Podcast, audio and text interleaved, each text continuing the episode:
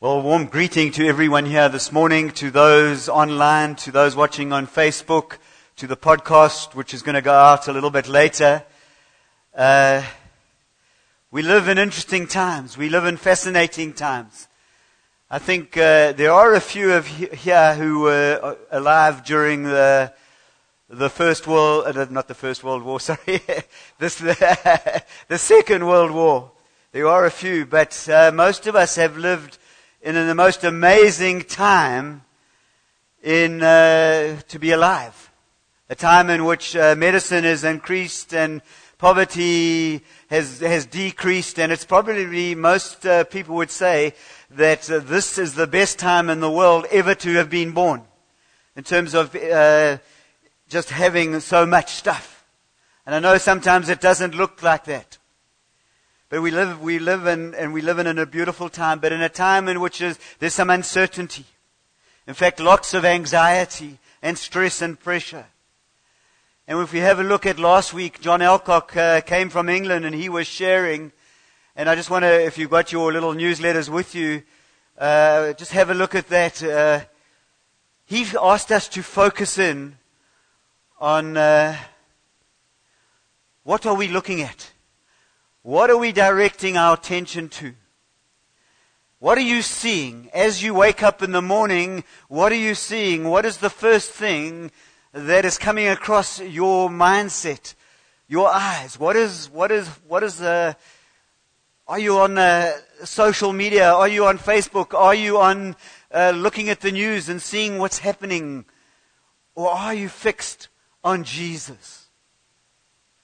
And that was his message to us. And it's as relevant this week as it is going to be next week and the week after, that we have to fix our eyes and our attention on Jesus, the author and perfecter of our faith. Particularly in these times. And uh, as I look in Luke chapter twenty-one, verse uh, thirty-four... And we have a look at this, this scripture as the end of uh, Jesus' ministry, and he's foretelling the destruction of the temple. He's foretelling the, of wars and persecutions and and uh, the coming of the Son of Man. And if you look at uh, Matthew twenty-four, there it talks about plagues and pestilences, and that is the world in which we live in. And Jesus did not leave us alone. He actually sent us His Holy Spirit. He didn't leave us as orphans, and so we are not alone. Jesus came to dwell with us and amongst us. But in this verse, and in Luke chapter twenty-one, we see, and there will be signs in, in the sun and the moon and the stars and the earth, distress of the nations in perplexity because of the roaring of the seas and the waves. People fainting with fear.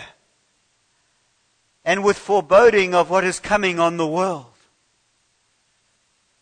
People fainting with fear and anxiety and foreboding for what is coming on the, on, on the world. For the powers of the heavens will be shaken. And they will see the Son of Man coming in a cloud with power and great glory. Now when these things begin to take place, straighten up and raise your heads, because your redemption is drawing near. Raise your heads. Look up. Look up to see your King, to see the King of glory. Last week when John was sharing and talking about the snakes, remember the snakes were biting the Israelites in the desert. And what was the one thing they had to do to be healed? They had to look up to the brazen serpent. We have to look up to the King of Kings and the Lord of Lords. He is on the throne. He's still ruling and reigning. Even though sometimes it feels that it, that, that it's not, that's not happening. I want to turn to, I think it's uh, Psalm eleven. Get there in a few seconds. If the foundations are destroyed, and in one of the other translations it says, if the foundations of this world, if the if the government, if law and order fails, if the foundations fail, if everything uh, becomes topsy-turvy and you don't know what to do, if there's if uh, there's no righteousness and no law and order in the land, what are you to do? We as the righteous of God, what are we to do? What are you to do? And the next verse says, the Lord is holy, is in his holy temple. The Lord's throne is in heaven. His eyes see, his eyelids test the children of man. And we've sung many songs this morning. We've uh, sung songs of which have declared that our God reigns, that our God is in, is, is, is, is, is seated on his throne. Where is Jesus at this moment? He's seated in heavenly places. He's not panicking. He's, he's seated. He's rest, resting. He's rested in, in, in on, on the seat. When I, when I, when I sit, I don't do any work. I just sit and relax. He's rested. And he wants you and I to be seated in him. And that's what the scripture says about you and I. You and I are seated in him. Where? In heavenly places above all this stuff.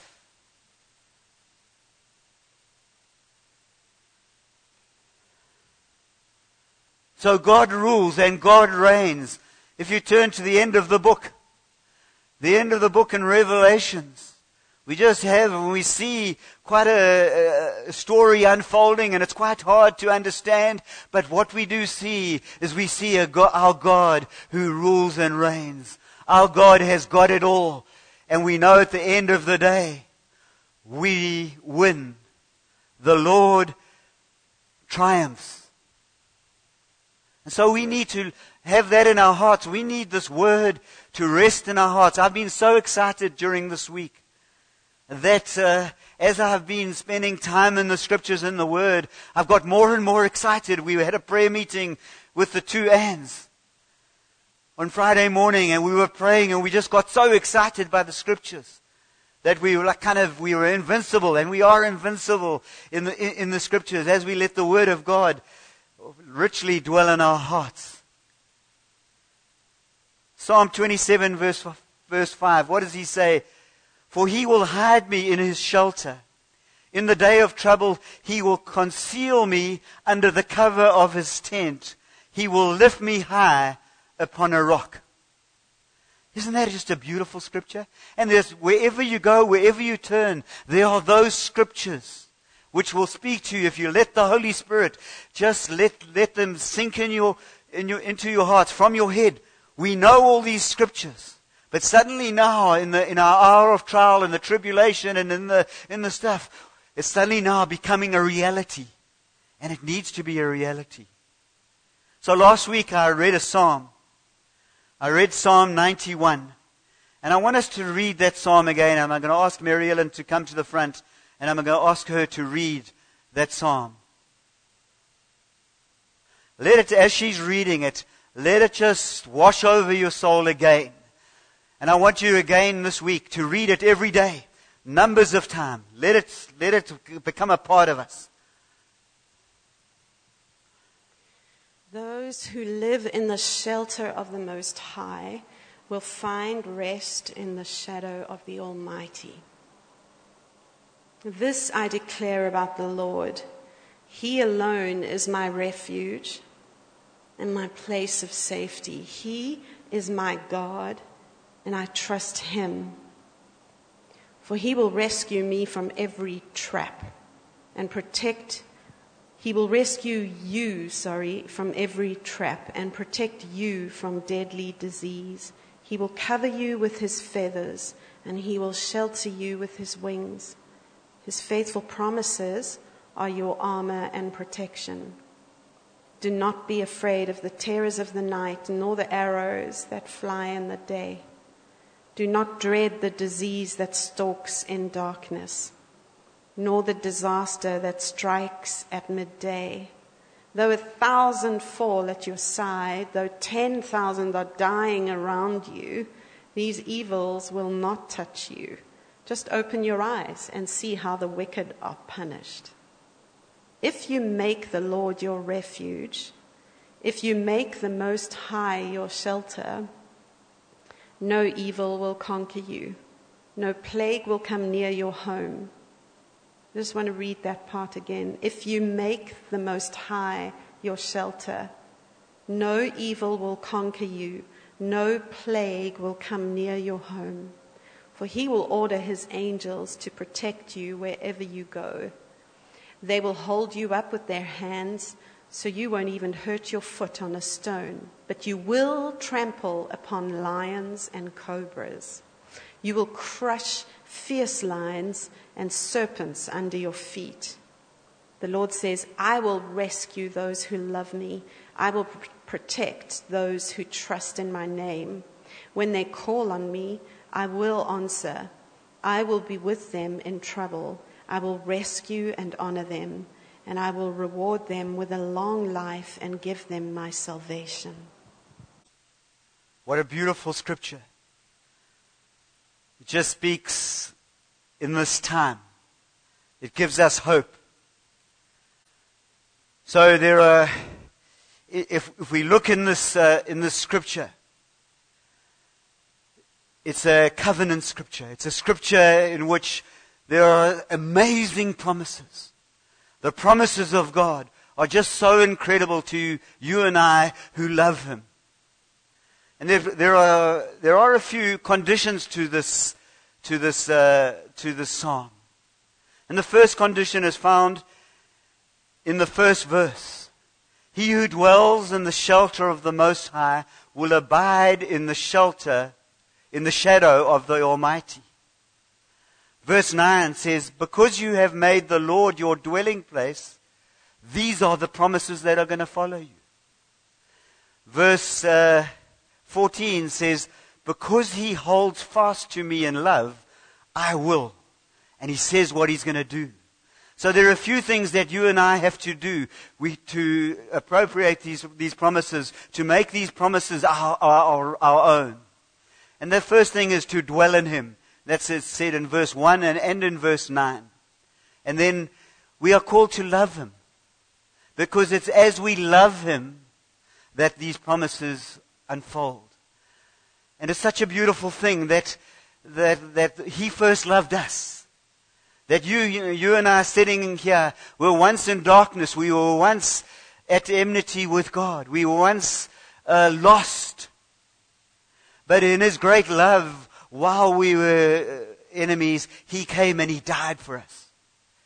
And not only did He die for us, we died with Him on the cross. And not only did He did we die with Him, but He gave us a new spirit, a new heart, a new love.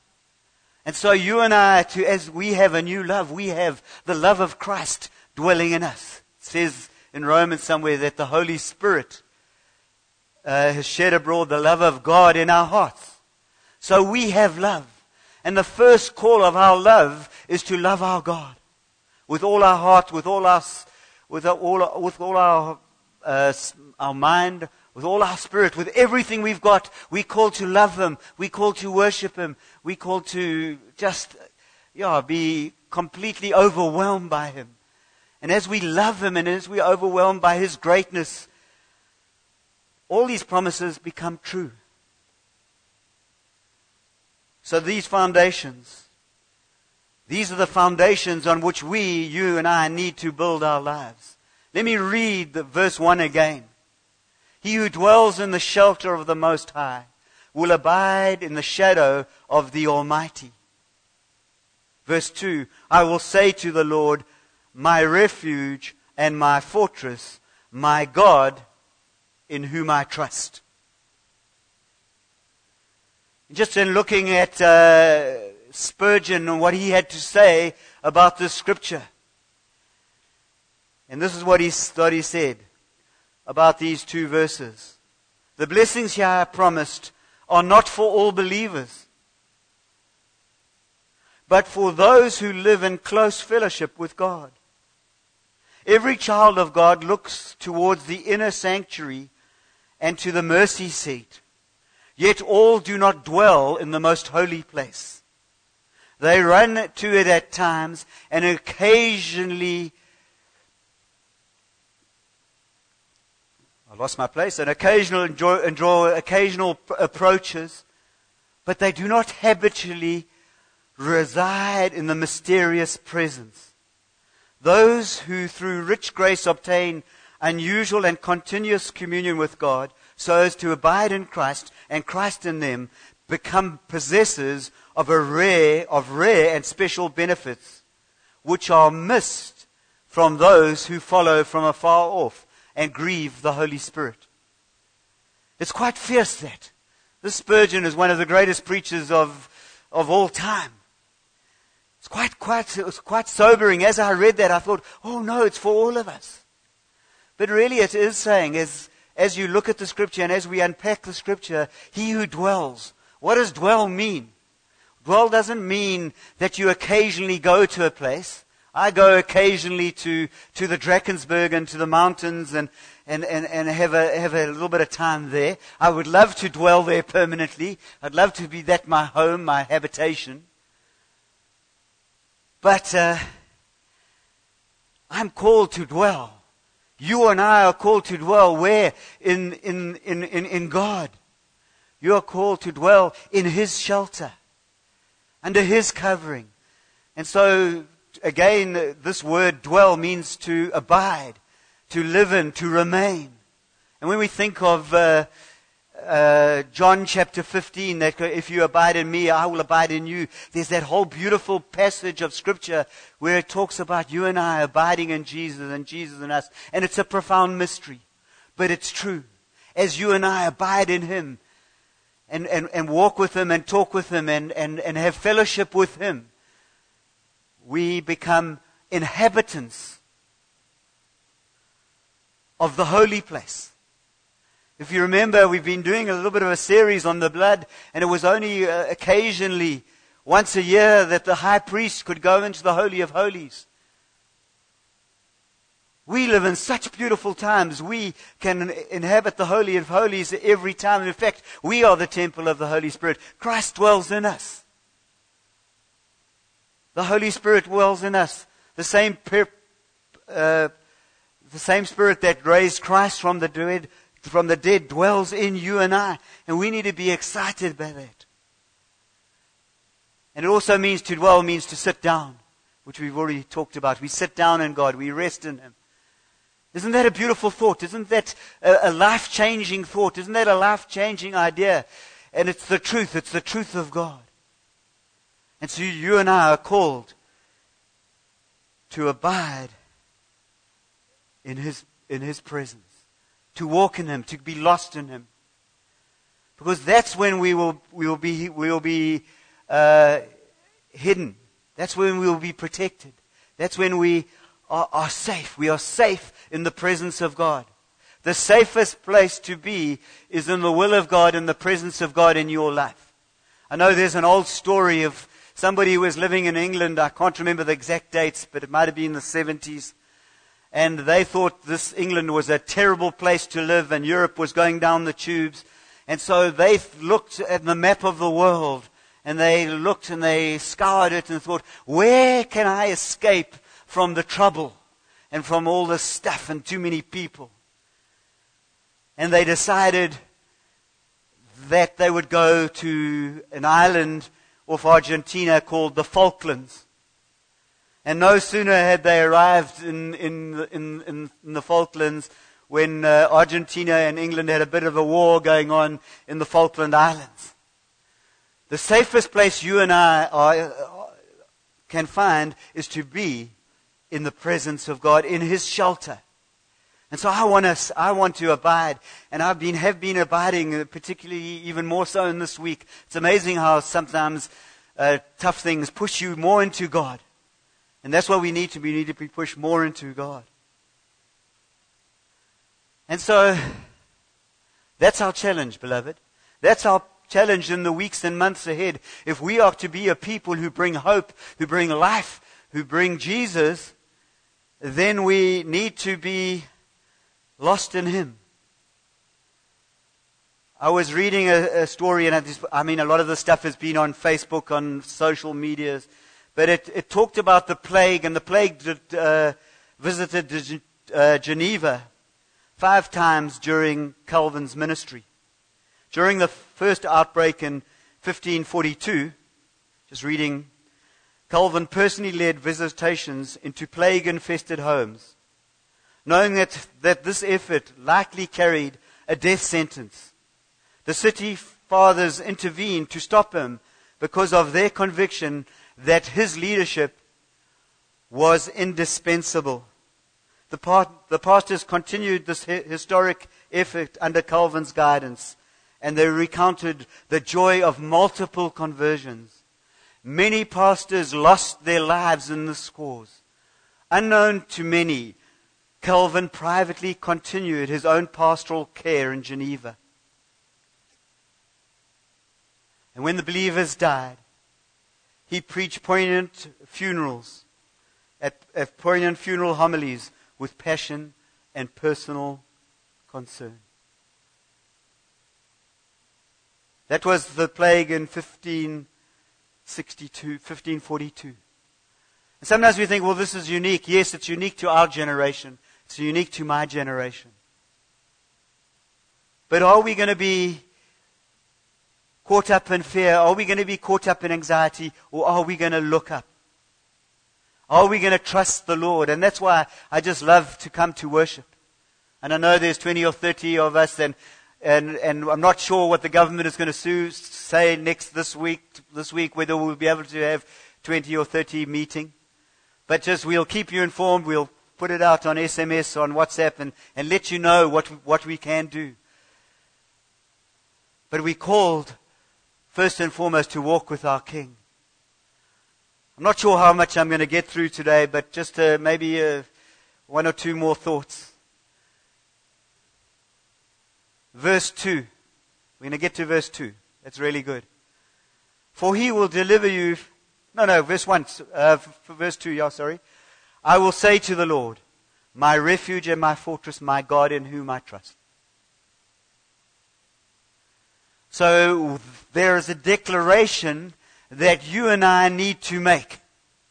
We need to wake up every morning, and this is the declaration that we need to make. We need to say, my refuge and my fortress, my God in whom I trust. A great few words to start off life, to start off the morning.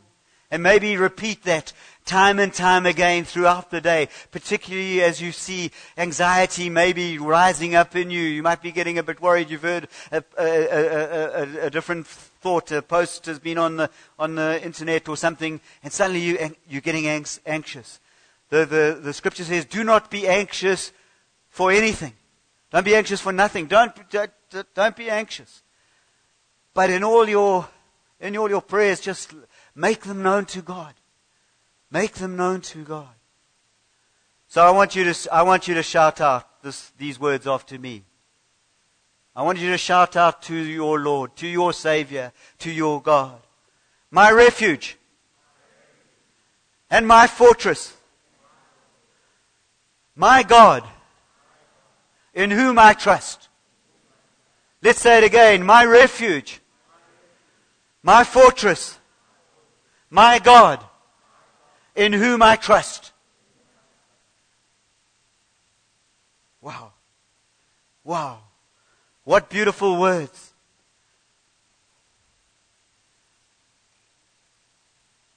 What amazing words. Let's trust Him. Verse fourteen. We'll go to the end and we'll end with that.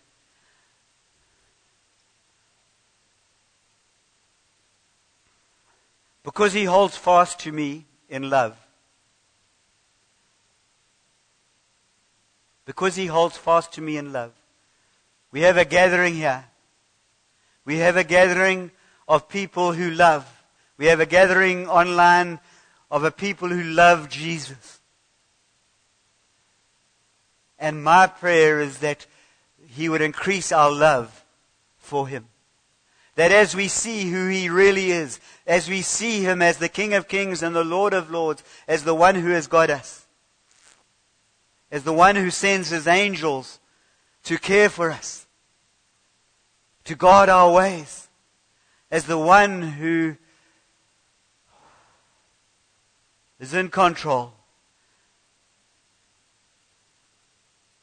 as the one who is worth our worship. He is alone the one who is worthy of our worship. As we encounter that, as we encounter Jesus, that our lives would be transformed and we would love Him more and more. As we understand, we're coming to uh, the Easter and we're coming to the cross and we see what He did for us. That we would have no other alternative but to fall on our faces and worship Him. And when we love Him, this is the promises. Take hold of these promises this week. I will deliver him.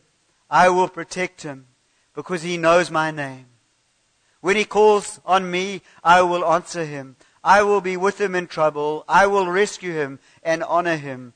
With long life, I will satisfy, satisfy him and show him my salvation.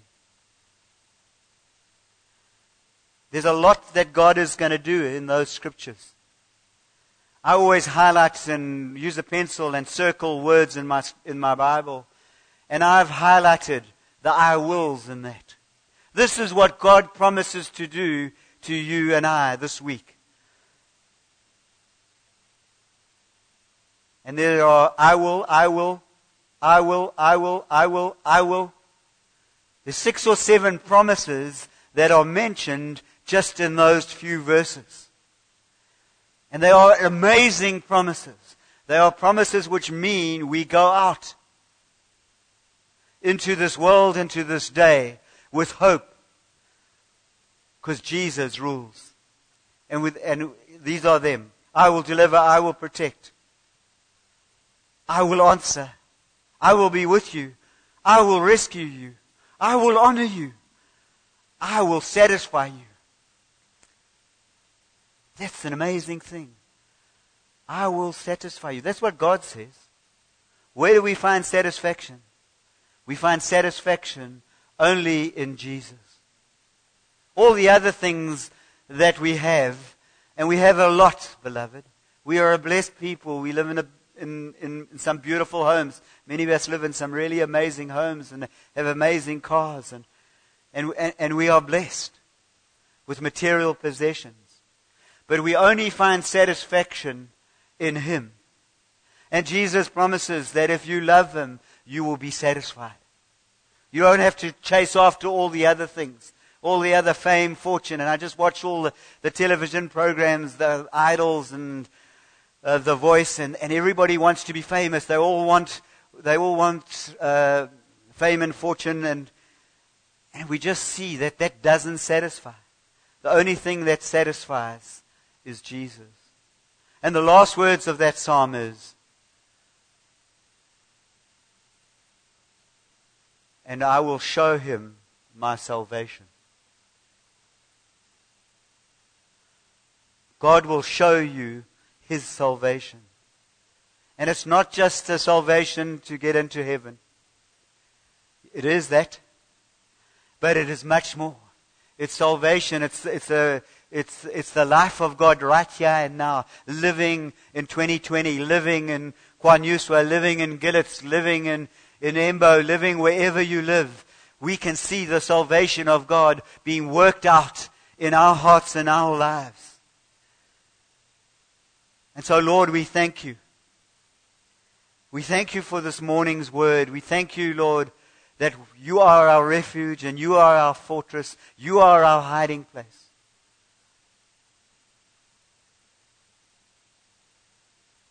We thank you, Lord. And I pray for each of us that in this, in this week, Lord, that we would fall more in love with you. That we would love you. That we would find you when we seek you. And so we rejoice. We say, thank you, Lord. We're going to close with a song. And it's an old hymn. And we're going to sing, Holy, Holy, Holy is the Lord God Almighty. Is that the right one? I can ask the worship team to come up. Uh, and then Zolani will close. But uh, as we're singing, Holy, Holy, this is the reason that we have a hope. It's because God is holy and God is seated on His throne and He rules and reigns. Thank you, Lord.